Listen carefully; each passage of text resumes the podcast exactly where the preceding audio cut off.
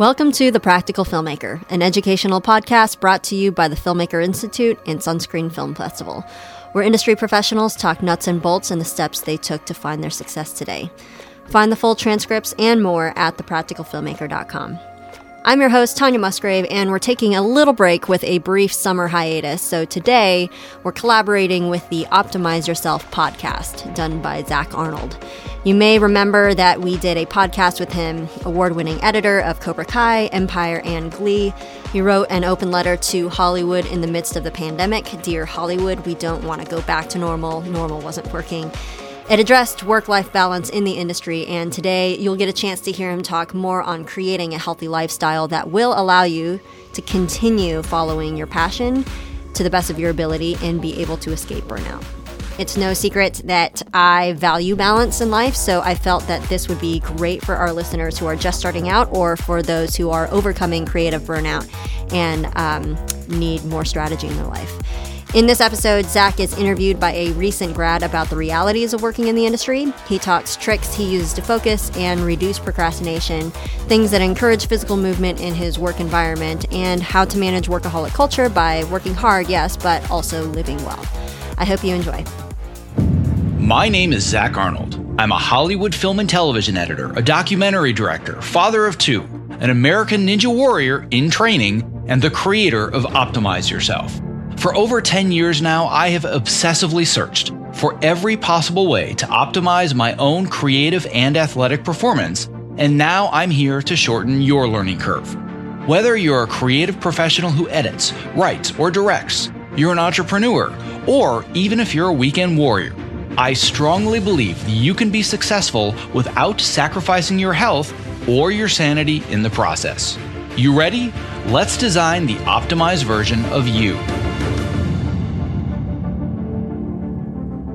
Hello, and welcome to the Optimize Yourself podcast. If you're a brand new optimizer, I welcome you and I sincerely hope that you enjoy today's conversation. If you are inspired to take action after listening today, why not tell a friend about this show and help spread the love? And if you're a longtime listener and optimizer OG, welcome back. Whether you're brand new or you're a seasoned vet, if you have just 10 seconds today, it would mean the world to me if you clicked the subscribe button in your podcast app of choice because the more people that subscribe, the more that iTunes and the other platforms can recognize this show, and thus the more people that you and I can inspire to step outside their comfort zones to reach their greatest potential. And now on to today's show, which is the second of a two part conversation. In part one of my conversation, if you haven't already listened to it, it was with college student and now graduate Austin Coburn. And in that conversation, we discussed the many pitfalls that so many young, ambitious creatives fall into when they enter the working world hoping that they are going to make it.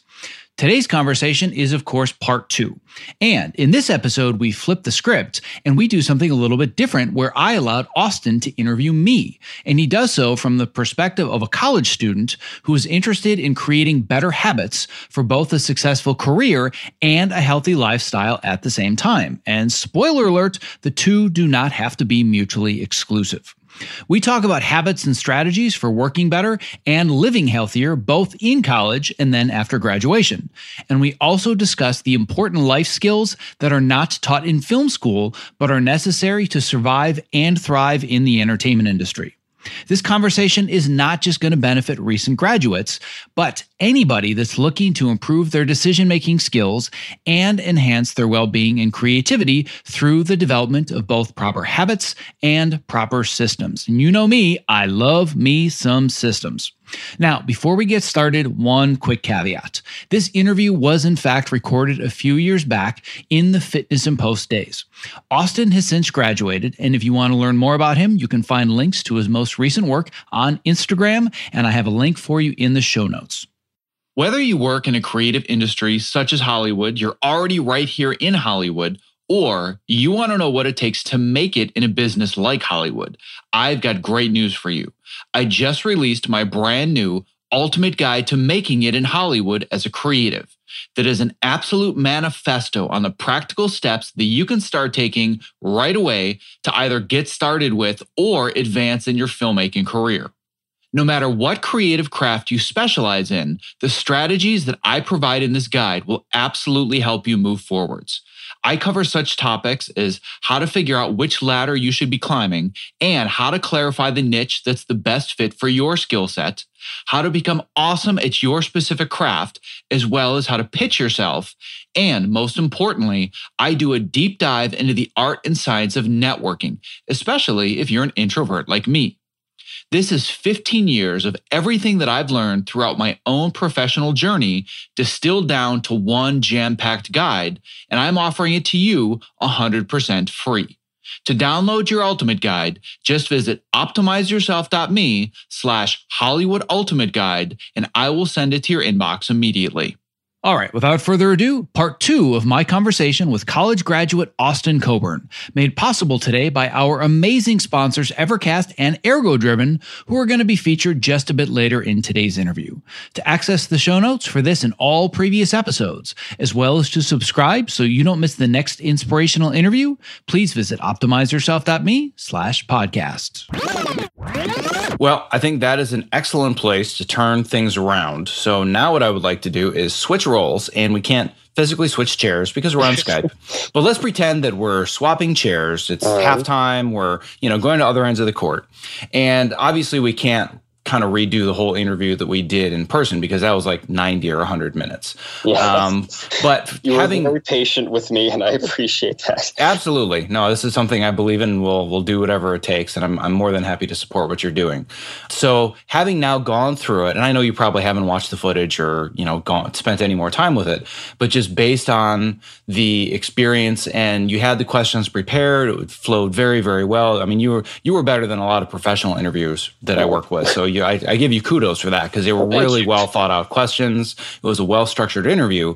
But what were some of the the biggest takeaways? So in this sense, I guess you could kind of re-ask the question, and I can help reframe it. But kind of if we were gonna, you know, gel it into, you know, just another twenty or thirty minutes, kind of what what were some of the key points where you had great insights that we can kind of get through again? Um, so I think I guess starting right off the bat, a big thing that a lot of students talked about is that this this pressure this exhaustion it's happening right now because i'm not just a film student i'm also an undergrad that has gen eds and other classes outside of this that when i am able to fully focus on film after graduating that that is the only thing i'll be doing that the all-nighters the binge working that won't be a problem. Is is that true yeah, I think the one of the things that I mentioned in the interview with you is that it actually gets worse, in my opinion, because I know that you had asked at one point. They're like, and I don't remember exactly how you phrased it, but it was something like, "It can't get any worse than this, right? Like we're already doing all nighters, and I'm a student, and like you had said earlier, it, you kind of have 24 seven access to all of this." And in my opinion, and in my own personal experience, it actually gets worse because when you're in college, yes, you're pulling these late nights and you're doing all these things things, but it's so driven by passion and it's so driven by this need to make it, like you said. So it's just kind of this whatever it takes mentality. But one of the other differences is that you're actually making stuff in college. You are the editor, you are the director, you are the cinematographer. Now imagine removing most of the creative responsibilities and now you're a production assistant or you're an assistant editor if you're lucky. I mean, you out of college, if you're an assistant editor right away, that's fantastic. Mm-hmm. So if you walk into this thinking, oh yeah, well, I'm, I'm totally going to be an editor right out of school. And I've talked to graduates that are very highly decorated graduates with great records thinking, wait, I'm looking for editing work. And I just kind of shake my head in a very friendly way, thinking it's not how it works. like you take a huge step backwards. So you're not doing the creative work that you love, but you're putting in the hours with more pressure because, you know, granted, you're getting pressure because you have an assignment and you have to get it done. You want to get good grades. But now the pressure is if I don't give them everything that I've got. And if I do say no once or whatever the case may be, I can get fired and I can be replaced not even tomorrow. I can be replaced this afternoon. Hmm. So I feel like it can actually and i hate to to you know be the bearer of bad news but i'm, I'm always very honest with people. Mm-hmm. so that's why i think it's so important that you have to learn the skills of developing balance early on. And one of the things that you and i talked about and it was funny because i kind of had this revelation as i was doing the interview with you. It's something i hadn't really talked about that much before but what the idea of balance really is and to most people, they see balance as this 50 50 weighted scale where, you know, you have like the old timey scale where it kind of bobs up and down, and balance is where everything is perfectly aligned and they're at the same level. And I don't believe that that is attainable in really most industries at this point. In the 21st century work culture, I don't believe that that balance is that attainable unless you have a very standard 35 or 40 hour work week and you know that you're out the door by 4:30 or 5 every day, then maybe it's possible. But if you're thinking, I'm going to work 40 hours a week, therefore I'm due 40 hours a week to myself. So that means either time to myself, time with my spouse, time with my kids. That's definitely 100% guaranteed not going to happen in the film industry. But what I've strived to find is not necessarily the 50 50 balance of hours or time, but in quality of time. So if I'm going to put in 60 hours, I'm giving that job everything that I've got for those 60 hours, but I'm also very protective of that time. And I'm definitely one of those editors, and I didn't used to be, but I, this is a skill that I had to learn where when I'm about to hit you know, the 12 hours at the end of a regular day, which by contract means that I'm supposed to get overtime, I no longer say, yeah, I can do another two or three hours. It's no big deal. I just want to get it done. I want to get it right. I don't do that anymore because that adds up cumulatively very, very quickly and can cause a lot of health issues. But it also takes away time from my family but again, if we're talking about balance being 50 50, that part's not possible. But I make sure that after I've given the 60 hours a week of intense focus and dedication to the job, I give an equal amount of focus and dedication to my family. So the balance for me is not so much in hours in the day, but it's in the quality that I give. So when I get home, the phone is put away. I'm not texting my boss. I'm not responding to emails with notes. I'm not reviewing cuts. Like my job disappears. And if after my family goes to sleep, there's still stuff that I need to take care of. Sometimes I will go back into work mode. But even then, when it comes to the idea of balance, I protect my own time away from the office no different than if it were my kids. So, for example, if I'm going to work a 10 or a 12 hour day, which is pretty much the standard for me, if I get home at nine o'clock at night or 10 o'clock at night, my wife and my kids have already gone to sleep. So what I'll do is I'll try and get home a little bit earlier. So say 7, 7.30, I can do bedtime. Then I'll go back into work mode for an hour or two if necessary. But then I protect my own time no different than if I were with my kids. So if I were, let's say that I'm at my daughter's soccer game on a Saturday, if I had a gun to my head, I would not be dealing with text messages and emails for work. Like that stuff is gone. And when it's 10 o'clock at night, that's my time to protect because if I don't recuperate and find that balance, I can't give them the 60 hours. And frankly, there's so much science out now that's proven definitively without a doubt that once you get past about 40 to 45 hours a week, your productivity plummets anyway. So I frankly think a 60 hour work week is absurd. I think that's really good perspective, especially with kind of the the quality of work, that is something that even as a senior in film school, and it's not just this college; it's it's lots of other colleges too across the country. Because I've asked students about it, that we get to four years here and we learn all the shortcuts in Premiere and we learn all these other tools and techniques that are, are helpful, but we don't learn how knowing when to close the laptop, when to mentally switch gears, and when to fully be present and be something outside of this thing we've been studying for four years. And so I think what I'm curious about is what sort of ideologies or work habits did transfer from your undergrad into the workplace that you would end up having to eventually correct? Well, I think the first one is that sense that my brain is on 24 7 and if it is two in the morning and I have an idea, and most likely in college at two in the morning you're still awake. I you I'm never awake at two in the morning anymore ever. Like I, I'm like an 80 year old man with my sleep. Like 10, 11 o'clock at night, like at the latest. But anyway, um, when I first came out here, working until one, two, three in the morning, that was really, really normal for me. And it was even when I wasn't working physically in my office in front of a computer at my first job when I was a trailer editor and I started as an assistant editor for a few months and then I was bumped up to editor. But it was about 10 minutes away from the apartment that I lived in. And I basically had a 400 square foot studio apartment with a mattress and dishes and a TV. Like it really wasn't even a place to live, it was a place to sleep. I just found something super cheap so I could survive out here. Yeah. So there would be times really, really late at night where I'd be like, oh man, that's a brilliant idea. I should do that. And I would get in my car and I would drive back because I had a key card and I had 24 7 access.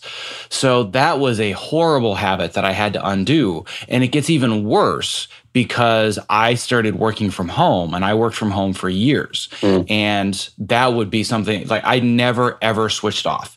Even if I had closed my office door, shut off the lights, shut off the computer, I could be sitting there watching TV or, you know, what I, probably the only thing I would have been done outside of working was like just being a complete blob and watching television because I didn't have kids at that point. So it would just be the same thing. Like I would be dozing off, I'd be in front of Breaking Bad or whatever it was, mm-hmm. and I'd see something happen in the show and my eyes would open. I was like, oh man, that's genius. I should do that on the project I'm working on. So what do I do? I walk back into the office, I open the door, mm. I turn my computer on, and I start working. And all of a sudden it's three hours later and it's two in the morning again. And that was by far the worst habit that I had to break. And it's very difficult to learn how to slow your mind down and turn that creativity off. Because if you don't, you just burn it out. It's, it's like if you're, and I've used this analogy before, but if you're in a race car, if you're a NASCAR racer, you don't just put your pedal to the metal. There's a strategy for when you speed up, when you slow down, when you draft other drivers, when you take pit stops. But unfortunately, like you said, in college, they're not teaching you that stuff. Well, guess what? Nobody's teaching that stuff in the real world either. I mean, it, it only gets worse, which yeah. is why I started what I started because I was self taught. I spent years and years figuring out how the hell do I do this? How do I survive? How can I stay creative and fresh and not allow myself to constantly burn myself out over and over and over? But nobody really teaches that stuff, especially in this industry. So that's kind of why I decided I wanted to see if this this idea had any legs, and it turns out that it did. Uh, I think that's one thing that I really like that we talked about was this idea of how do you how do you turn it off? Because you talked about there's a dopamine rush kind of of solving problems, specifically with editing, of of that it's it's really enjoy it, like it's something you enjoy, it's something you're passionate about on on a like neurological level so I guess my question is not necessarily how you turn it off, but when you do go into work the next day, it's in the morning and you don't have that. We work very impulsively as college students, um, and you you have that feeling of like, oh man, that's so cool and Breaking Bad, and I want to go do that, and and we can and we can learn that, but it's it's difficult when we go to the workplace the next day and we don't have have that drive there and and late at night that's when that drive happens but i'm curious if during the day how do you harness creativity how do you put yourself in a position that you can work as intensively as you do at 10 p.m. Well, it really comes down to building habits and triggers. And this is something that took me years to learn because one of the the problems that I had is I was a night owl. So I would stay at work like I remember when I first started and I was editing trailers, I just had this memory of everybody would leave around seven or eight o'clock and i would be there. And there was a uh, the gym that i went to was right down the street so i would go do yoga class for an hour and then i would come back to work around 9.30 or 10 o'clock at night and i would work for like another four hours. So i would stay until one or two in the morning but it's a job. They expect you to show up in the morning. So i would still be there at around 9 or 9.30 and i was useless completely useless because like you said in college it's just kind of on demand creativity. Like when you have it you go work on it. But if you want to sleep in until noon fine do it. Like you miss a class like they're not going to penalize you. Like you know it's, it's you get to make your own choices. And in the the real world you don't really get to do that so what I first did, which was just a crutch, and I'm not really recommending that a lot of people do this, but I talked my boss into letting me switch my schedule. So I wouldn't even come in until 12 or 1 o'clock, and then I would work until 1, 2, 3 o'clock in the morning. Um, but then I found that, well, that doesn't really help me at all because then I'm equally as exhausted because my circadian rhythm is so messed up. Because I would still be waking up at 8 30, 9 o'clock in the morning. I've never been, I've never been, other than maybe when I was in high school for a year or two, I've never been able to like sleep until noon like some people do. And boy, do I envy them because I wish I could. But I, worst case scenario, I can, I'll be up at eight thirty in the morning. So it's like, all right, well, I feel exhausted and I feel kind of crummy. So I'm just going to like hang out at home and do nothing for three hours and then go into work. So I, it's not like I was accomplishing anything else in my life per se. I was just being useless and exhausted at home instead of being useless and exhausted in front of my boss. So I had to start learning how can I be in a space creatively in my head where I just really don't want to work on something. And at the snap of a finger, I can kind of turn it on and turn it off. Um, so that's really what I teach in my Move Yourself program. And I've talked a lot about it just on my blog and another podcast as well, where for me, the greatest spark for creativity is I have to be moving. So, you know, if, if I just feel I'm not in the zone, then I just, I got to do some form of exercise or movement. Like one of my favorites that I'll do to get ramped up really quickly is either jumping rope or I'll jump on a trampoline. So I have a little mini trampoline in my office and I have a jump rope that I take with me to any job that I go to. And the idea is that I just do 60 to 90 seconds. And that doesn't mean that all of a sudden, you know, I'm going to become John Nash from a beautiful mind and the, the numbers start pouring off of the wall and I can, you know, solve quadratic equations. But it just gives me enough of a start. And then I've just developed a lot of very simple tricks that I use to get me to a space where I don't feel that sense of procrastination, which is very, very common in creative people and also very common for people that have attention issues, myself included. That's something I've been very open about, where you just constantly procrastinate. And a lot of the reason that you procrastinate is the sense of overwhelm.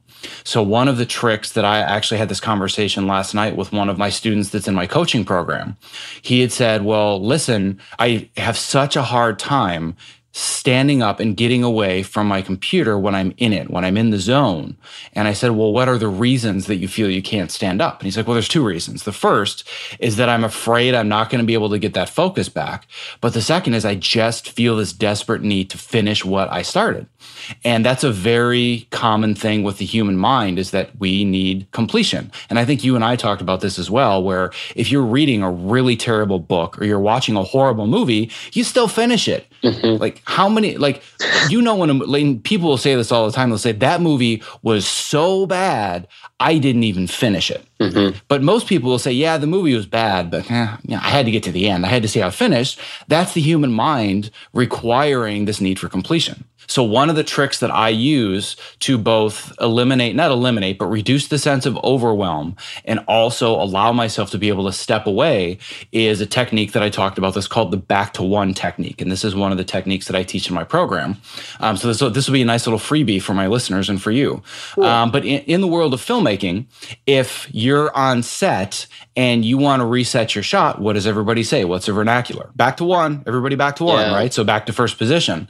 And that means that everybody's resetting so they can get ready for the next shot. But if you're in front of a computer, you don't really have a workflow like that. Mm. But I developed a workflow that I call the back to one technique, where when I'm doing, like, let's say that I'm cutting a scene and it's something I've been working on for two or three hours, I've been really enveloped in it. First of all, I haven't worked on it for three hours straight. I would have a few years ago, but nowadays I would have taken two or three breaks in between, very short breaks, where I didn't really break my focus or my creativity. I just stepped away to move or take a drink of water water, whatever it is.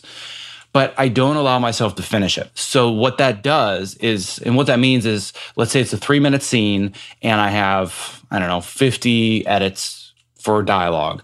I leave the last two lines of dialogue unfinished. And the reason I do that is that when I do take a break of 10 or 15 minutes, when I come back to my computer and I look at the timeline, I still feel this desire to finish the work because mm. I haven't finished it. So it's still in my mind as I'm taking the break. Got to finish that scene, got to finish that scene. Which take do I want to use for the last line? What uh, angle do I want to use?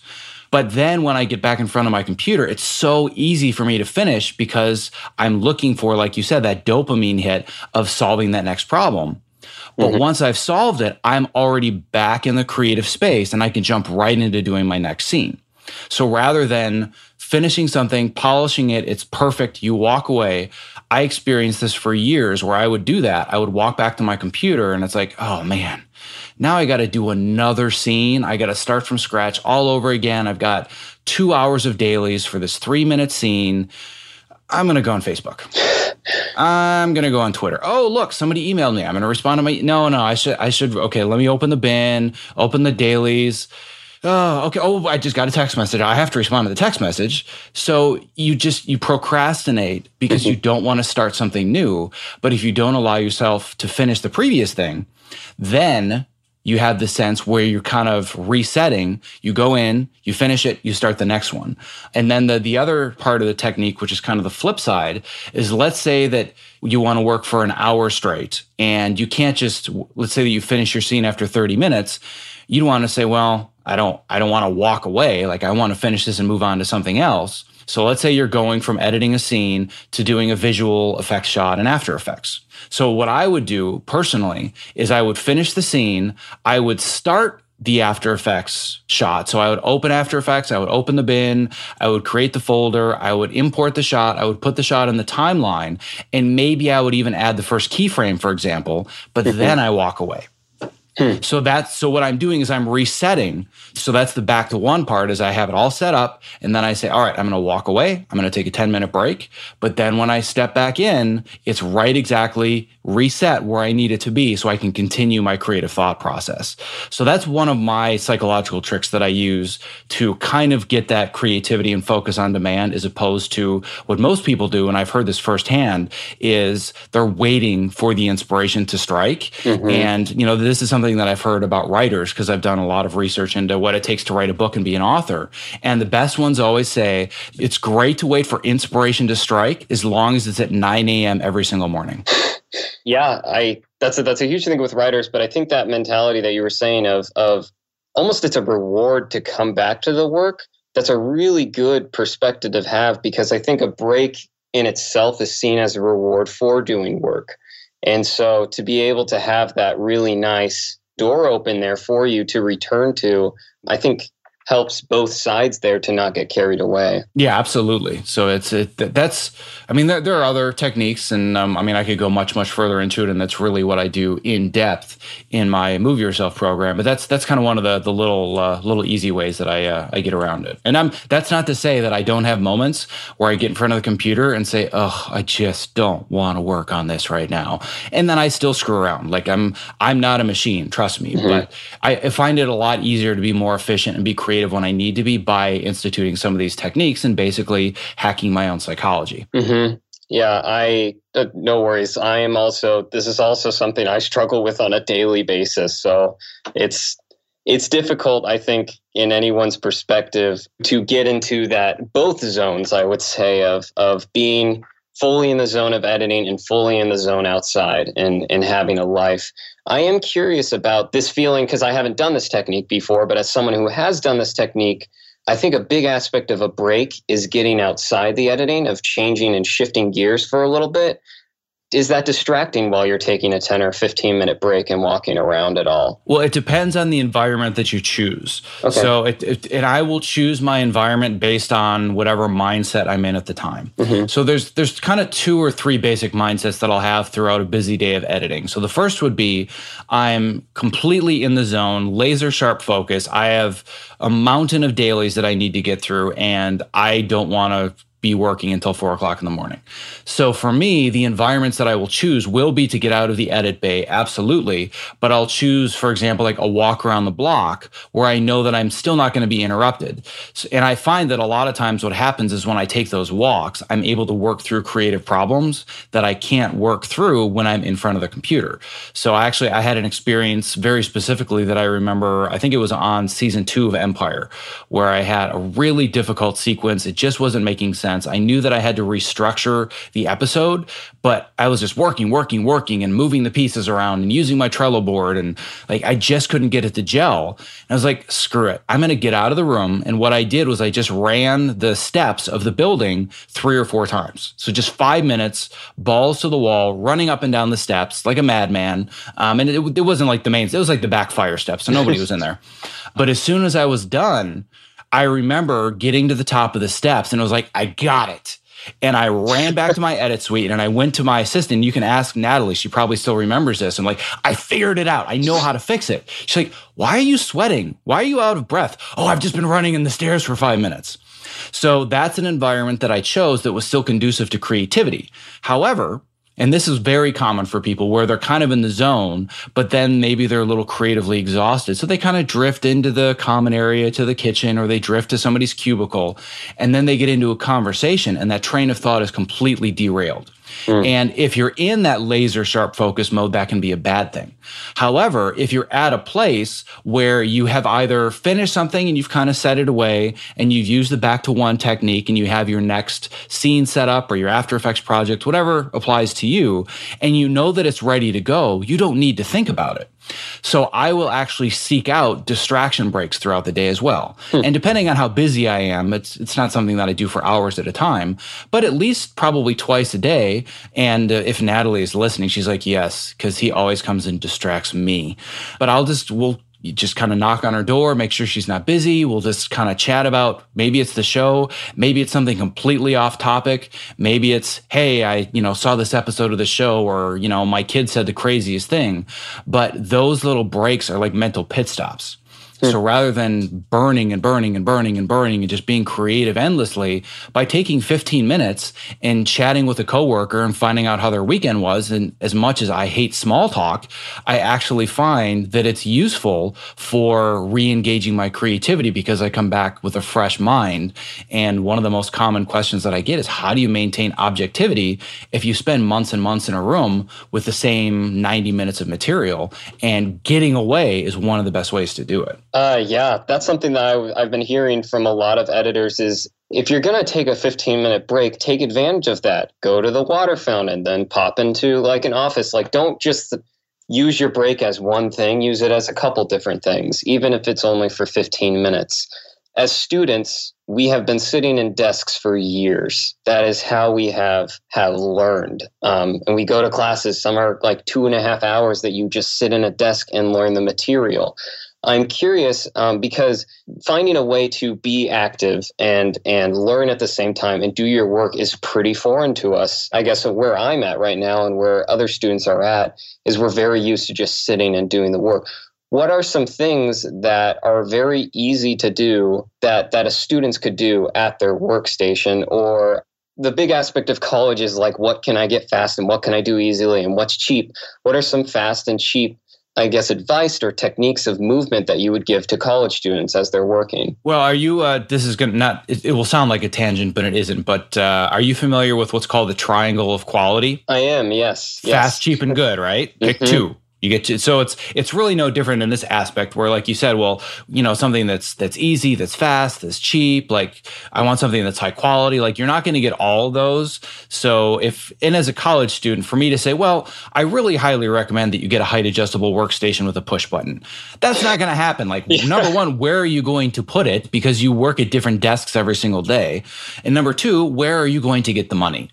So that obviously doesn't work. But if I were knowing the things that I know now, if I were to take that and kind of time travel back to college, the first thing that I would do is create a travel kit that I could bring with me that would work for any workstation where I could adjust it from sitting to standing.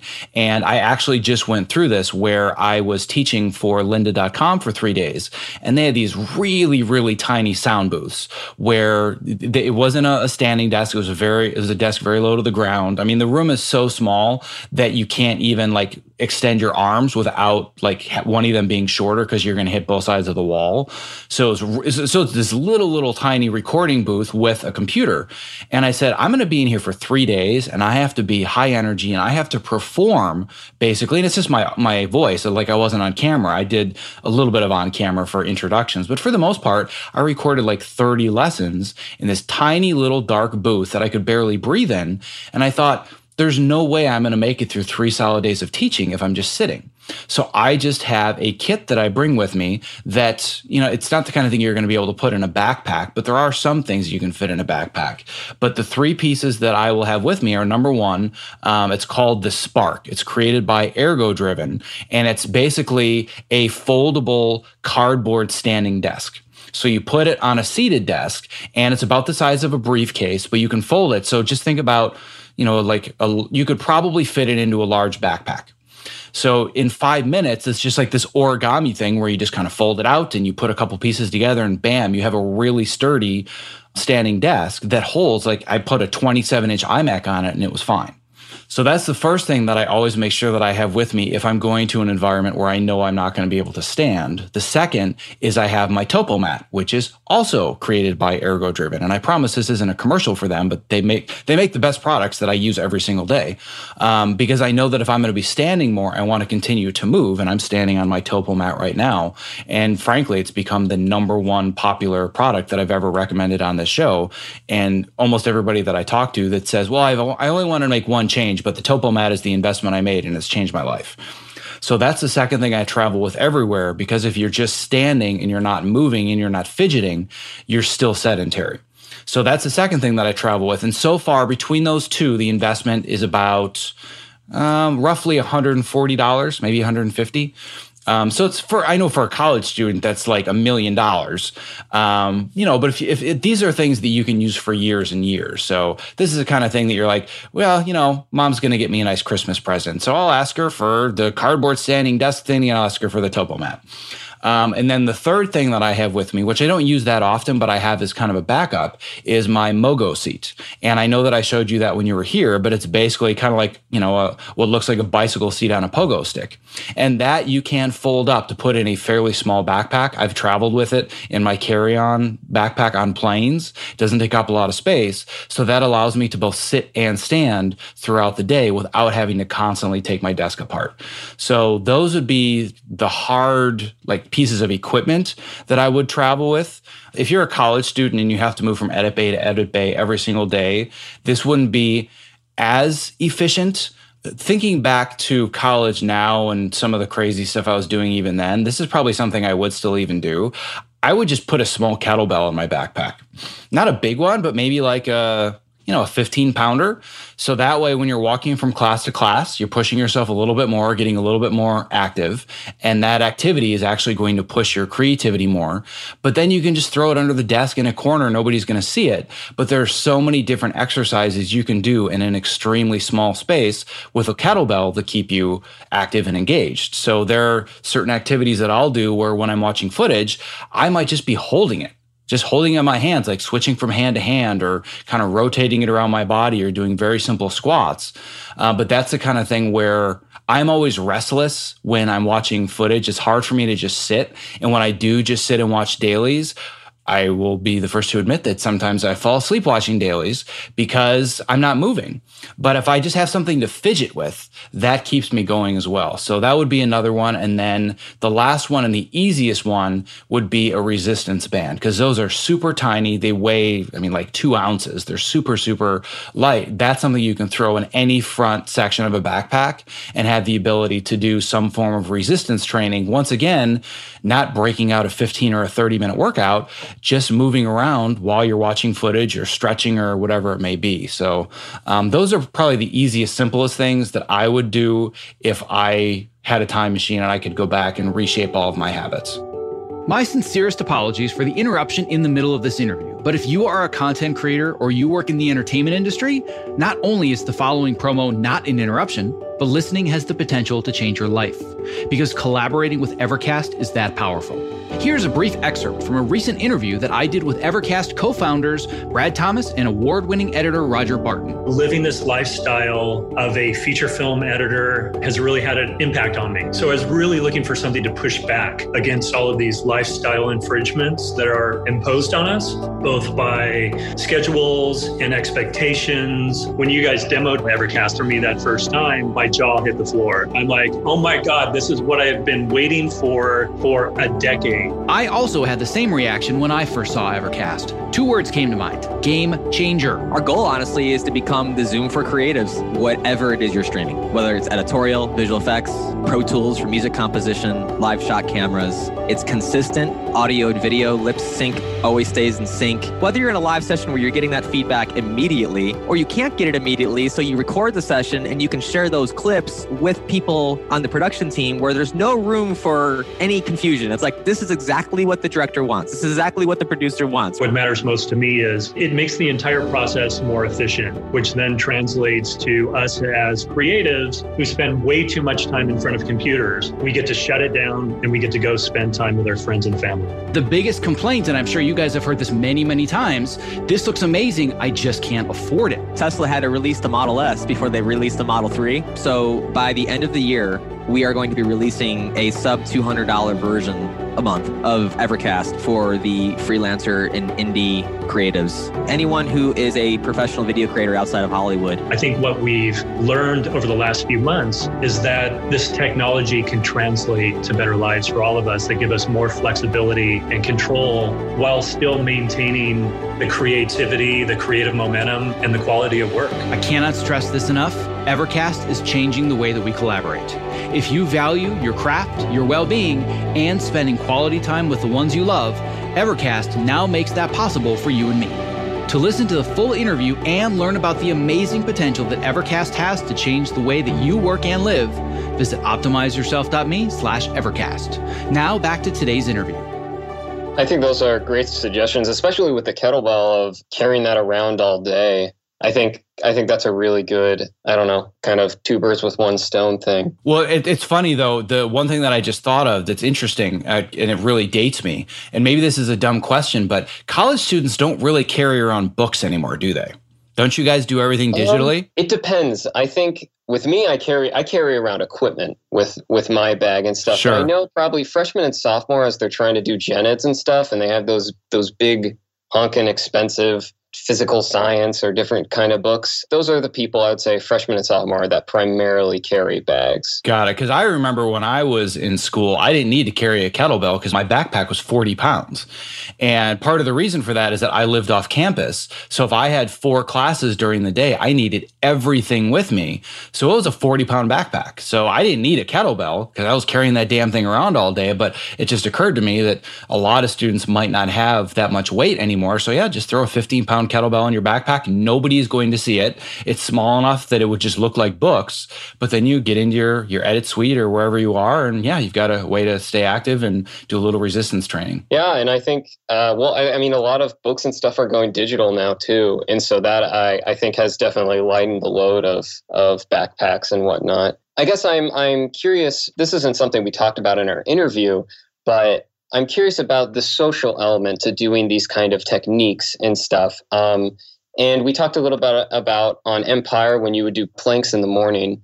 I'm curious about is this something that you should be doing on your own? Is it is it something that you should definitely should you be social about this? How can you reach out to another person, another 22 year old who kind of has that mindset of like I just need to push themselves? How would you reach out to a person of that age and and basically be like, hey, do you want to do this with me? Yeah, this is a really big challenge and objection that I hear from a lot of people. I now that I have thousands of people that are listening and reading emails, I will send out surveys, I'll ask questions, people send me their life stories, and one of the most common things people say is there's no way I can take a 15 minute walking break. Like they're going to think I'm lazy and I'm going to get fired. People are going to think I'm not working. So it's that workaholic mentality that's in our culture that you know, it, I've had people that said, I'm terrified of stepping away just for a walk. I love everything you're saying, love the program, love the idea, but I just can't do it because I think I would get fired. And I think for some people, I think that might actually be true. I think for the vast majority of people, they're kind of making it up in their heads and they're just too afraid to take that step of walking into their supervisor and just having a very simple conversation, which is, listen, you know, I, I, really want to make a better attempt at being more focused and being more energetic in my job. And I think one way to do that is I just, I need to be able to step away a couple of times a day, get some air, get some oxygen. If your boss is a halfway decent human being, they're going to see, oh, well, this is really about still the quality of the work and you bringing the best to your job. Like, yeah, I don't care. Go take your walk. That's great. So a lot of people find, oh, I kind of made it all up in my head. And then on the flip side, if you go into a boss and say the same thing, that you're really interested in taking your productivity to the next level, but you think that's going to require stepping away, and they're like, um, there's no way you're taking a 15 minute walking break. I need you tied to that computer 24 7. That's a really big red flag that you need to find another job. And I'm not being facetious. Like the question that I ask people that uh, attend my workshops or in my program is I say, is whatever service you're providing worth dying for? And most likely the answer is no. But if you're not giving yourself any breaks, that's what you're doing. You're shortening your lifespan for whatever it is that you're working on and not stepping away from. So if you work for somebody that is oppressive enough to say, no, you are not allowed to take a walking break, number one, that's against like all basic OSHA and workplace regulations. But number two, you don't want to work for people like that.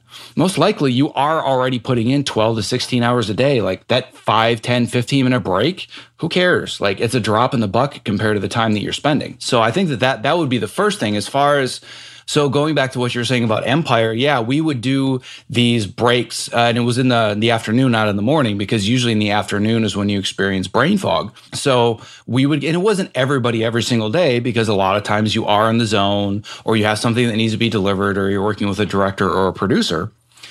But it became a community thing where, like you said, was this something I should be doing on my own? My suggestion is once you, if, you, if it's your first day on the job, you probably don't want to be caught swinging kettlebells in your room. Bad idea.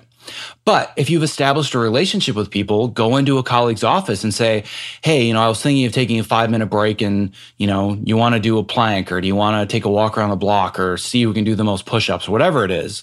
Very rarely are people going to say, Oh, that's a horrible idea. They're going to be like, Oh, yeah, that actually sounds kind of fun. And in the back of their mind, they're thinking, I kind of wanted to do something like this, but I, I, was afraid to ask. But then that social aspect kicks in. And then all of a sudden, you have this sense of an entire community that all not only is willing to step away and take breaks, but they're embracing this idea and this culture that it's okay to take these breaks. And then what I found is that when we were doing some of these breaks, that people would come and be like, "Oh man, I just I had this really heavy lunch and I just I can't can't focus and I don't know if I oh, all right, I'll do the plank break." And then they'll do the plank break and a couple other exercises and they're like, "Man, I feel so much better. And then they're productive the rest of the afternoon. So it actually saved them several hours of productivity after they did it. But it's really important to just start that conversation on a cultural level so you don't feel trapped. And for years, I always felt like the outcast. Like I was the, you know, the healthy editor. And I have to, uh, the joke that I make is that when I started Fitness in Post, that was me coming out of the health closet. That was me saying, no, I'm not going to have pizza and beer at nine o'clock on a Friday. I actually care about myself. And I really, I didn't think that was going to come off successfully, but it did. So now I'm very clear when I go to new jobs, like, listen, this is just the way that I work. And most of the directors and the producers that I work with now, I have relationships with them. It's, it's fairly rare at this point that I just have a job completely out of the blue where I don't know anybody. So because they know the quality of the work I deliver and they know that I meet all of my deadlines and I meet my commitments, they don't give a crap. They're like, you want to take a 20 minute walk? I don't care. If that allows you to get the work done, do whatever you need to do. Like I have no objections whatsoever from anybody. And usually I find that by leading by example, it allows more people to come out and say, you know what? I didn't want to order from the Thai place either. I'm glad you said something because I'm just tired of all the heavy food. Like I want to have healthier options. And then all of a sudden things start to change throughout the office. So if, if you are a college kid or you're a recent graduate, don't be afraid to just, you know, very gently speak out. You don't want to sound defiant, but you know, you might find there are other people that want all the same things that you do. That's a great piece of advice there. I know with with me and making this documentary, it wasn't as much a defiant kind of thing towards that concept. It was more of a concern, and um, I think finding balance in that as well, in the way that you work with people, is important. One thing that Norman Hollyn um, said that was was really some really good advice in our interview was that rather than working on good projects, you might want to think about working with good people. And I think that's some really solid advice because as coming out of college, you're like, oh man, I want to work on the best project. Um, but probably the best situation is to find really good people. I'm curious, and I, I'm sorry, I know we're going a little bit later here, but this wasn't something I asked in our interview, but what are some other red flags um, that students should be kind of honing into or listening for when they are getting employed um, coming right out of college? Yeah there's i mean if you we've i've seen threads on facebook and in forums where they just post the most ridiculous job postings. And you think who in the world would ever take this? But somebody ends up taking the job and it's usually a recent graduate that's willing to to do anything to get something on their resume where i mean it's like huge red flags would be where you can just tell that they're going to take advantage of your time. And it's you know where the expectations for the job are you know 80 plus hours a week. You should know after effects avid fusion photoshop color correction lighting like we, we expect you to do some work on set. You might be doing some shooting and we pay $75 a day like that's a giant red flag that whomever they hire for that is going to vastly be taken advantage of because their expectation of skill versus what they're willing to pay and the value that they will provide for that skill are so diametrically opposed that these are clearly people that don't get it that even if you're thinking, well, I just need to get something on my resume, if they're not paying you, what's the point? So I did a, a podcast. God, it was I'm not even sure I did the podcast in my series or if it was a guest interview that I did, but I had a lengthy conversation with editor Alan Bell about this. And basically, you need to ask yourself two questions when you're looking at a job opportunity. And there are obviously many other questions as far as location and like, you know, the logistical stuff. But the two core questions are number one, am I either going to be paid what I'm worth? Or if I'm not getting paid what I'm worth, am I getting paid in experience and connections? So, an example for me would be, um, and anybody that's listened to the show extensively, they've probably heard this story, but for new listeners, I can kind of tell the, the transition story from doing trailers to features, where I'd been editing movie trailers for about three years. I'd actually won a couple of awards. Um, I had been working on the entire theatrical and television campaigns for The Passion of the Christ. And that was kind of a huge career bump for me where I really started getting noticed. Um, I got a significant pay raise. I had other major trailer companies that were now aware of me. A couple of them were courting me. And I just had this realization that I really I don't want to be a successful trailer editor in 15 years. It's not what I came out here to do. I love telling long form stories. I love feature films. And that eventually transitioned to TV just because the quality of feature films and television has changed dramatically in the last 15 years. So that's kind of why I ended up in television. But I was at the point where I was making really good money and I was on the road to making a lot more money and getting offers that were way more.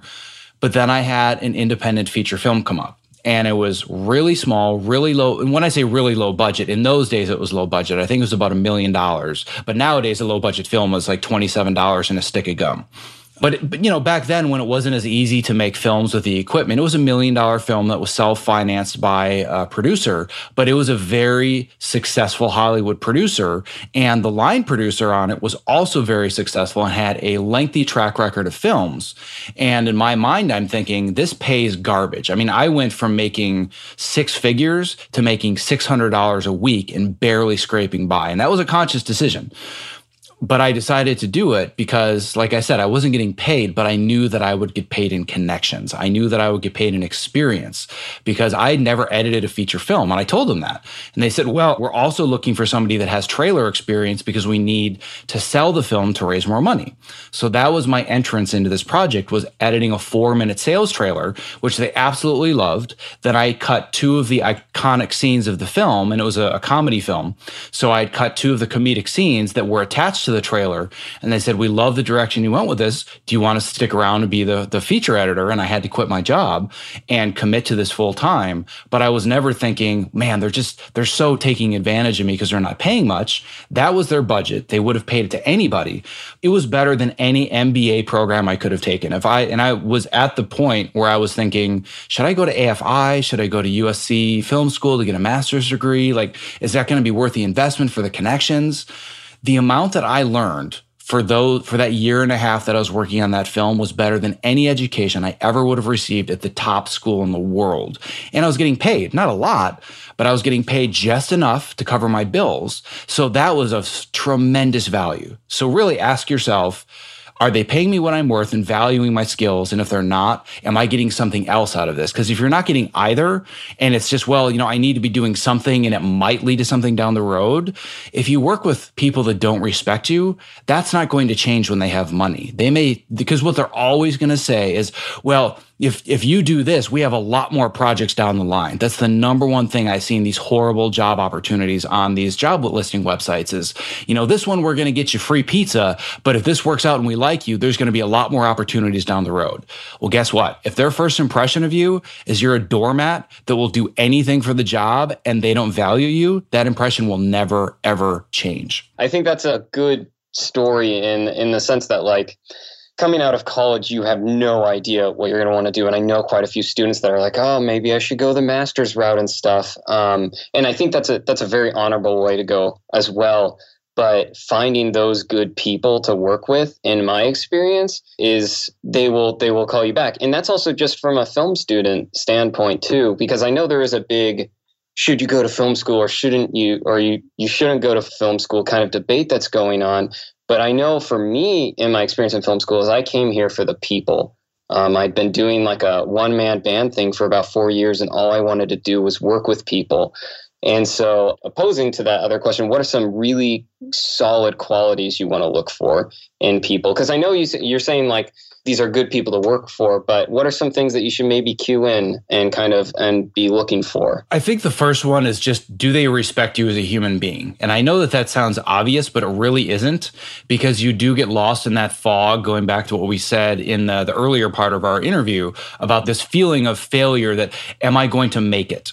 So you have these rose colored glasses thinking, well, I've got the job. I'm sitting in front of a, an edit bay. I'm getting footage. I'm getting paid for it. And you kind of lose sense of do the people that are paying me, do they actually respect me as a human being? Because a lot of times, as much as you want to think that everybody would in this industry, they will not. They will just take every ounce out of you and they will squeeze blood from a rock until it is dead. And I, I you know, hate to, to be the bearer of, you know, honest news, but I've mm-hmm. worked with people like that and I run from them kicking and screaming and I never work for them again because I value who I am and I respect myself. So that's the first basic question. Do they just have human decency? Do they care about my well being?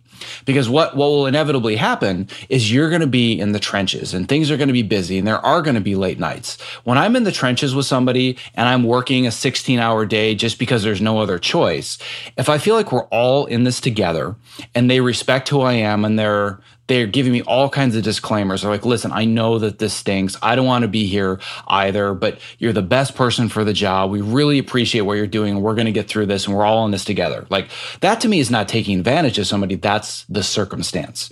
But if you have somebody where they're leaving at five o'clock and they're doing whatever and they're not even paying attention to what you're doing, but you know, you're you're there until four in the morning and it's just this cycle over and over, well, that's probably somebody that is not really looking out for your well-being because at an early stage in your career, like I said, if even if you are getting paid, you're just getting paid probably barely enough to live, especially if you're in Los Angeles.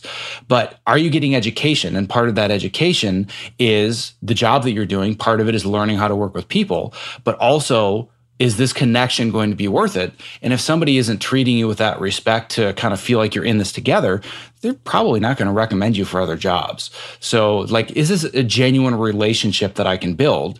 And when I look back at that first producer that hired me on that feature film, which my God, that was 13 years ago. I cannot believe how old I've gotten. This, it, this is terrifying. Like, you, you're making me feel so old. But anyway, I still have a relationship with that producer to this day where when he has a new feature film or he needs a main title sequence designed, whatever it is, I'm generally the first person that he emails.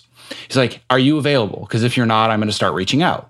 That was 13 years ago. That was a movie where that I got paid nothing for, but it's led to three other feature film jobs and offers on two or three more just because I built that relationship and I knew that it was worth that sacrifice. So think to yourself, you know, is is this person really somebody that is probably going to help me out in the future? Like anybody that's worked for me, they'll know that I can be demanding when things are tight and I'm a perfectionist and I really want you to work hard.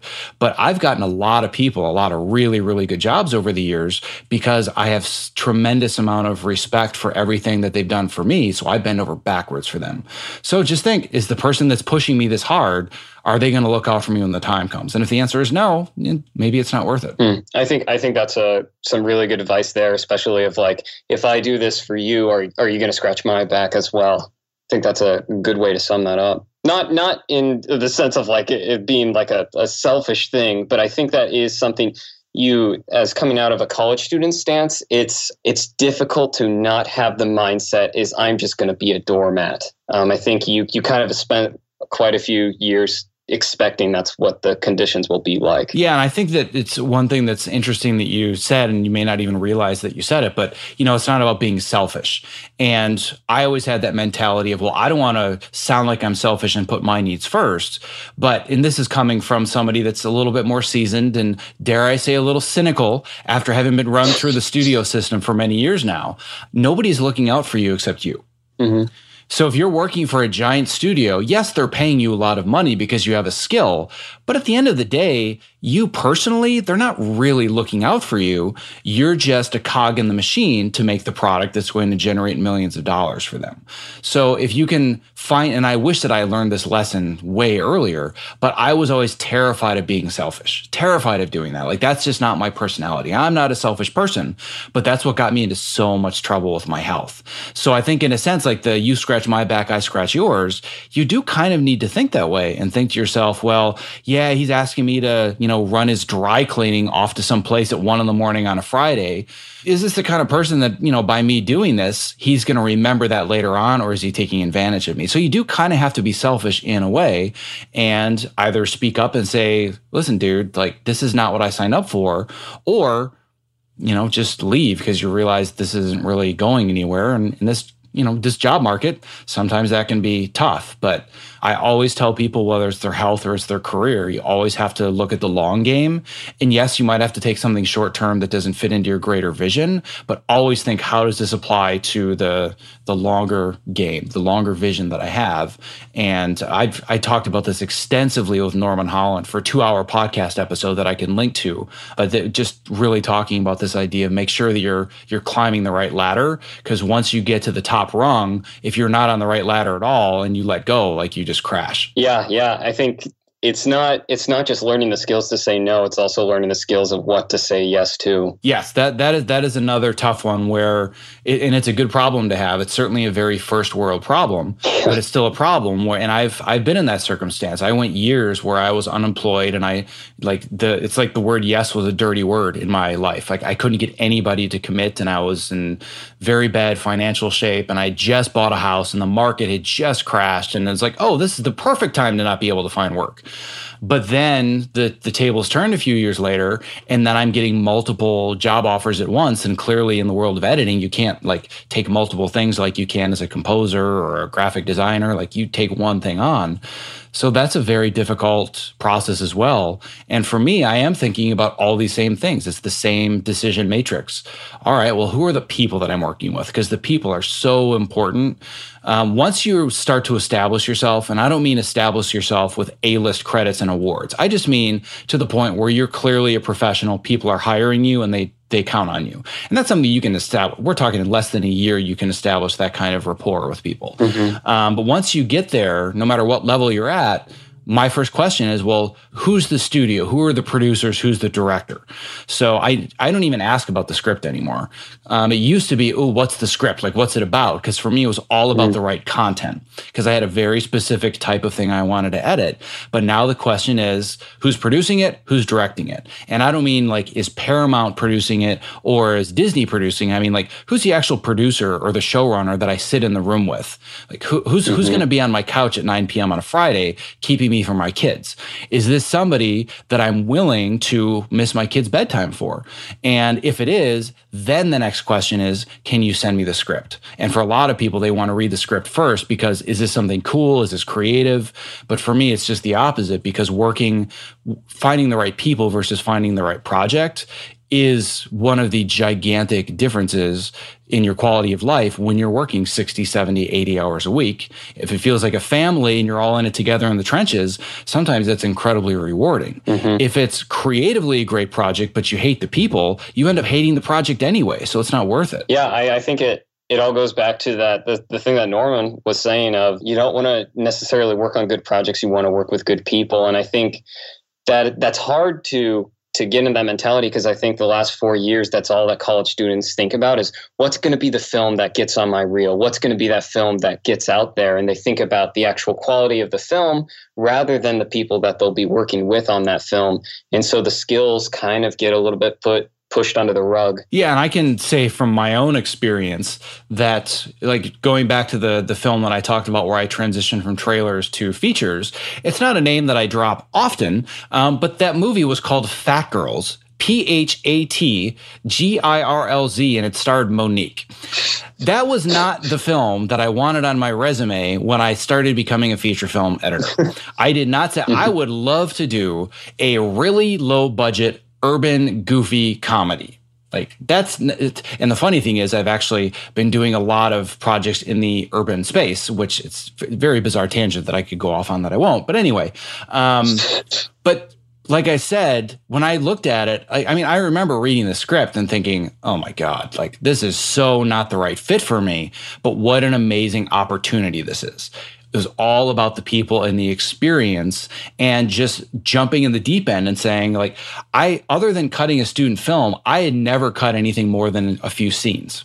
I'd done mostly short form work, commercials. I'd done weddings. I'd done commercial videos, but I'd never actually cut narrative drama other than a few scenes for one student film. So I really was way underqualified, but I sold myself and I said, what, what better way to learn how to edit a feature film than to edit a feature film?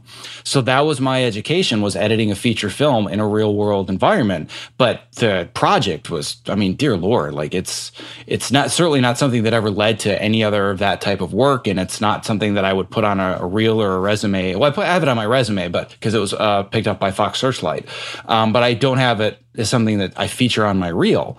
So I think that it's easy to fall into that trap as a student and think, well, the only way that I'm going to be recognized as this amazing creative talent is if I have amazing creative work, which means I have to be so super selective.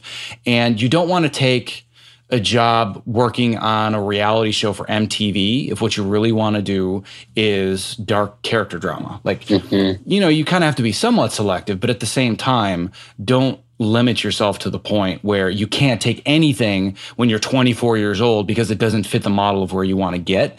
People are going to have to get you there. Projects are not going to get you there. Mm-hmm. I think, yeah. And as a senior, it's at this point, you know, it's a it's a bit of a scramble, and you're in the same way of a kind of a blank page. You're looking at your reel, and you're like, oh man, what do I put on there? And I think that also that that leads to people having trouble saying no to the projects is not having anything on that roster is you'll grab anything you can. Yeah, because it's, it's just all about filling up the credit. So I, I've been there myself. I've done it where I I will just take anything I can get. But I was my perspective was a little bit different in that I essentially started out as an editor from day one, other than the first, I think it was about four months that I was an assistant editor in trailers. But pretty much the vast majority of my career, I was an editor. So I was just trying to get editing credits. I wanted people to always recognize me as an editor and not have this image of me as an assistant because I know very skilled editors that take assistant jobs and that's all they're seen as and they they make that step backwards because they might be doing high profile documentary films but they want to get into scripted and everybody says the only way you can do it is by stepping back as an assistant. And then for years they're perceived as an assistant and it's very very hard to make that transition. And I didn't know all that back then. I just knew that I wanted to cut. So I made the choice to cut all of the low budget stuff all the other jobs nobody else would take. I took them because to me it was a learning experience to get better at the craft of editing rather than being an assistant on something higher profile and watching somebody edit. So for me, it was a choice of building the credits and building the experience rather than getting the high profile credits. And there are people that I've interviewed that were assistants for 10 years and then all of a sudden their first editing credit you know they rose to stardom so you know mm-hmm. it's it's not like there's one right or wrong answer it's just what what makes the most sense for you and there's no real way to know which one makes the most sense until you jump in the pool and start swimming. Yeah, yeah. It's definitely it feels kind of like a limbo in in the sense of like your career's not necessarily started and your education is definitely in a in an academic sense has ended. And so I think sometimes the educational and learning element gets tossed out the window and you're just like, I need to just work. Well, and plus once you get out of school for four years, the last thing you want to do is get education, right? You're like, enough uh, of this. I just want to work. yeah, I I think there's yeah. I mean, it's the first time that you haven't been sitting in a uh, sitting in a classroom for most of the day, and and I think also the debt element to it is is a pretty big contributing factor to just scrambling to just get any work. What should students invest in right now in in their health? I know we talked a little bit about um, how people they'll invest in this this five thousand dollar equipment, but they won't invest in the things to improve their health. So we talked about what students should be looking at in employment and what they shouldn't be but in themselves in their own lives and this could be a physical thing this could also be a social thing or with relationships what should they invest in in this in this point of their life? Ooh, this is a really good question. I don't know if I've ever been asked this. Having the hindsight, I would say that you don't want to spend a lot of money investing in a bunch of tools or like, you know, the, the few that I told you about that you can travel with. Those are a good start, but that's not really an investment. That's, you know, combined maybe a couple hundred bucks. But if I, once again, kind of using the time machine analogy, if I were going to invest in anything, I would be investing my time in learning how to reshape my work habits because that's really the foundation of everything that I've been doing myself for years is yes, I've spent a long time learning nutrition science and learning physical activity and biomechanics so I can eliminate the lower like you know I, I didn't learn how to eliminate lower back pain because I thought it would be fun. I did it because I needed it. I needed to figure out myself how do I get rid of my lower back pain? How do I not feel like my body's made of concrete at the end of the day? So that was a necessity for me. But really most of the problems I had to solve were created by bad habits. So for me, if I were going to invest in one thing, it wouldn't be in a lot of money and a lot of fancy equipment. It would be knowing that it's going to take a little bit longer and there's not going to be an immediate payoff, but I would be investing in the time to learn how to reshape my habits. So that way I'm starting when it's much easier, when I'm much younger, and I haven't already gained the 30 pounds. I think there was a, I don't remember the exact number, but you know, everybody's heard of the freshman 15. And somebody had mentioned like it's the post production 30 or something. I don't remember. but it's like that hit me. Like, yes, that happens to everybody. It happened to me. Like I was a beanpole when I moved out here. And within two years, I gained almost, not two years from coming out, but in a two year span, I gained almost 40 pounds. I was like, what in the world just happened to hmm. me? And that's when my journey started because I said, I can't I can't weigh this much at this age and feel this way. Like this, I, I, can't survive. But it was all about my bad work habits. So that would be the one thing I would do is I know that time is the commodity that no graduate has because they're all their time is spent is investing in how do I either find the job or how do I do the job well. But really dedicating even if it's just 15 minutes a day to learning how to reshape your habits so you can have more longevity more mental stamina that's where I would invest my time and my money and my energy. I absolutely agree. I think that's a great summary of kind of what the documentary I'm working on is is supposed to be about is because I think I mean 8 months ago I wasn't even thinking about this. And I'm very fortunate that as a senior, I this kind of came to my attention and I saw this kind of metaphorical rug under my feet. And if I didn't do something about it, I was just going to look at my feet and watch it get yanked out from under me what can students do with these bad work habits? What can they do right now while they're still in school to to change those? Because I know it, it, you know a lot of these work habits don't just come from editing and post production and from the film industry. A lot of them carry over from their other classes. So, what are what are some of uh, things they can do right now to combat those bad work habits? Well, I would actually go a step backwards, and I would say if you're a senior in college, a junior in college, a recent graduate, you are already so overwhelmed. The last thing you want to do is say, I have to start changing all of my habits because that's mm. a hmm. recipe for failure. What I would actually step back and do is just start to develop a sense of awareness and start to think, all right, for the next 30 days, I'm not really going to change anything. I'm not going to make any major strides. I'm just going to start paying attention. I want to develop awareness. What are the things that I'm doing that let's pretend I'm 40 years old that I probably don't want to be doing? And just start to think, all right, well, I can see that my sleeping habits are complete garbage. Probably want to do something about that. I'm not eating very well. I'm not getting a lot of exercise and I'm frankly not moving at all. So it's really about developing this awareness and thinking, here's my baseline, here's where I am now. all right, what do I think is going to be the biggest thing I should focus on first? And then just focus on that. Once that is taken care of and you built a few habits, then you can move on to the next thing. But the last thing you want to do is get overwhelmed and think, well, I need to change all this now. So really, I would systematically work through one thing at a time after you've identified what are these habits that I most likely need to change for the long term. The awareness element, that's that's a really good good little piece there because I I, that, I still struggle with this a lot. And I know I'm making an entire film about it and um, I know that I talk a lot about it, but that that is a huge element of it is um, the awareness because when i was first trying to start make changes is it's so overwhelming. It, it really is. And so i would have to i'd i kind of put all these different changes like oh i'm going to walk on this one. I'm going to start charging my phone outside my room and not by my bed. And i put them all on these post-it notes and i kind of just threw them all on the wall and each week i would take one and then i would keep doing the last. And it's a difficult thing to just pile on top of the other uh, all these other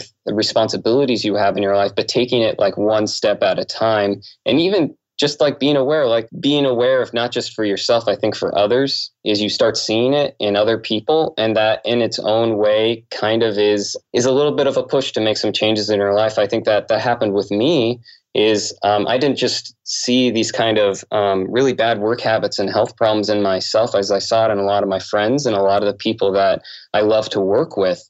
And um, I think that led to a lot of my push to make some changes in my own life. Yeah, and there, there's no doubt that looking in your environment around you and the people that you surround yourself with, they're often going to be a mirror of your own behaviors.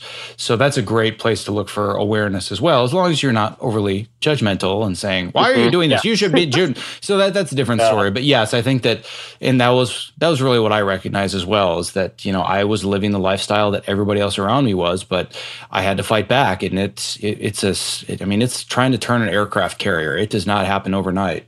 Um, and like you said, like I'm making this whole film about awareness, but I still struggle with it. Like I, I'm not here doing this podcast because I've solved it. I'm doing it because I'm solving it every single day and sharing what I've learned. But trust me, I deal with all these problems every single day and have not solved any of these problems. I'm just searching for solutions and sharing them when I find them. So so, on that note, I'm going to switch it back over because I know that you have been the interviewer, but now I'm going to take the mic away from you. We're going to switch our chairs proverbially. Uh-huh. Um, and I just want to thank you for taking your time uh, as a, a, college student. Uh, taking two hours out of your life is not an easy thing to do. so, I want to thank you for being on the show. I love how this ended up becoming kind of the this two part episode. And yeah. I really, really hope that either students or recent graduates or anybody that's struggling with this is able to, to get something out of it. And I really commend you for the work that you're doing. And I'm when I say this, I don't mean this to be polite. Like I cannot wait to see what you put together.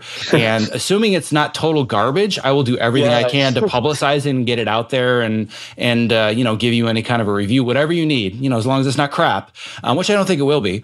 Um, but you know, I'm I'm more than happy to to help you in your journey and getting it out there because I know what it takes to to make a, a passion documentary film and and mm-hmm. share share something that that's really important. So I'm I'm uh, I'm your biggest fan now, and we'll, we'll do whatever I can to help you. Well, it's it's been a pleasure meeting you, and also uh, in back at you of taking the time just to let uh, some some kid from Oregon interview you and fly down there. Uh, it's I, I, think it speaks volumes to your program and the work that you do, Zack, and that um, I think not just as a podcast, Fitness in Post, but also you are, are you're doing a lot of great stuff, and um, I'm excited to see uh, kind of where Fitness in Post is going too, and I'm I'm going to be listening. Awesome. Well, thank you so much for being here, and uh, this has been an absolute pleasure. And best of luck with everything that you continue to do. Thank you, Zack. Have a good day.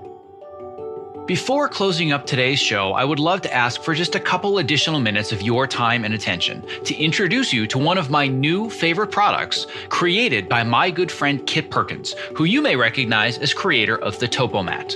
Here is a brief excerpt from a recent interview that I did with ErgoDriven co founder and CEO Kit Perkins talking about his latest product, New Standard Whole Protein. I'm into health and fitness generally, but I want it to be simple and straightforward. About a year, year and a half ago, I started adding collagen into my protein shakes. And man, the benefits were like more dramatic than any supplement I've ever seen. So I thought if I can just get this down to coming out of one jar and it's ingredients that I know I can trust, and you just put it in water and you don't have to think about it. When people think of protein powders, they think, well, I don't want to get big and bulky. And that's not what this is about. To me, this is about repair. So a big part of what we're talking about here is you are what you eat. Your body's constantly repairing and rebuilding. And the only stuff it can use to repair and rebuild is what you've been eating. Unfortunately, as the years have gone by, every day getting out of bed, it's like, you know, two or three creaks and pops in the first couple steps. And that I thought you just sort of lived with now. But yeah, once starting the collagen daily or near daily, it's just gone. So for us, job 1A here was make sure it's high quality and that's grass fed, 100% pasture raised cows. And then the second thing, if you're actually going to do it every day, it needs to be simple, it needs to taste good. Well, my goal is that for anybody that is a creative professional like myself that's stuck in front of a computer, number one, they're doing it standing on a topo mat. Number two, they've got a glass of new standard protein next to them so they can just fuel their body, fuel their brain. So uh, you and I, my friend, one edit station at a time are going to change the world. And even better for your listeners, with code OPTIMIZE, on either a one-time purchase or that first subscribe and save order, 50% off. So if you do that subscribe and save, that's 20% off and 50% off with code OPTIMIZE. That's a fantastic deal. If you're looking for a simple and affordable way to stay energetic, focused, and alleviate the chronic aches and pains that come from living at your computer, I recommend New Standard Whole Protein because it's sourced from high quality ingredients that I trust and it tastes great. To place your first order, visit optimizeyourself.me slash new standard and use the code OPTIMIZE for 50% off your first order. Thank you for listening to this episode of the Optimize Yourself podcast. To access the show notes for this and all previous episodes, as well as to subscribe so you don't miss future interviews just like this one, please visit optimizeyourself.me slash podcast. And as a quick reminder, if you'd like to download my 50 plus page ultimate guide to making it in Hollywood, where I detail the three most important steps for anyone to follow if they want to build a successful career in the entertainment industry, just visit optimizeyourself.me slash Hollywood Ultimate Guide. And a special thanks to our sponsors Evercast and ErgoDriven for making today's interview possible. To learn more about how to collaborate remotely without missing a frame and to get your real-time demo of Evercast in action, visit optimizeyourself.me slash Evercast. And to learn more about ErgoDriven and my favorite product for standing workstations, the TopoMat, visit optimizeyourself.me slash Topo. That's T-O-P-O. And to learn more about ErgoDriven and their brand new product that I am super excited about, New Standard Whole Protein, visit optimizeyourself.me slash new standard. Thank you for listening. Stay safe, healthy, and sane, and be well. You can hear more from Zack Arnold on his website, optimizeyourself.me. On that website, you'll be able to download free ultimate guides where you learn how to be healthier, more productive, and achieve your version of success in Hollywood. Until next time, be well and God bless. We'll see you next time on The Practical Filmmaker.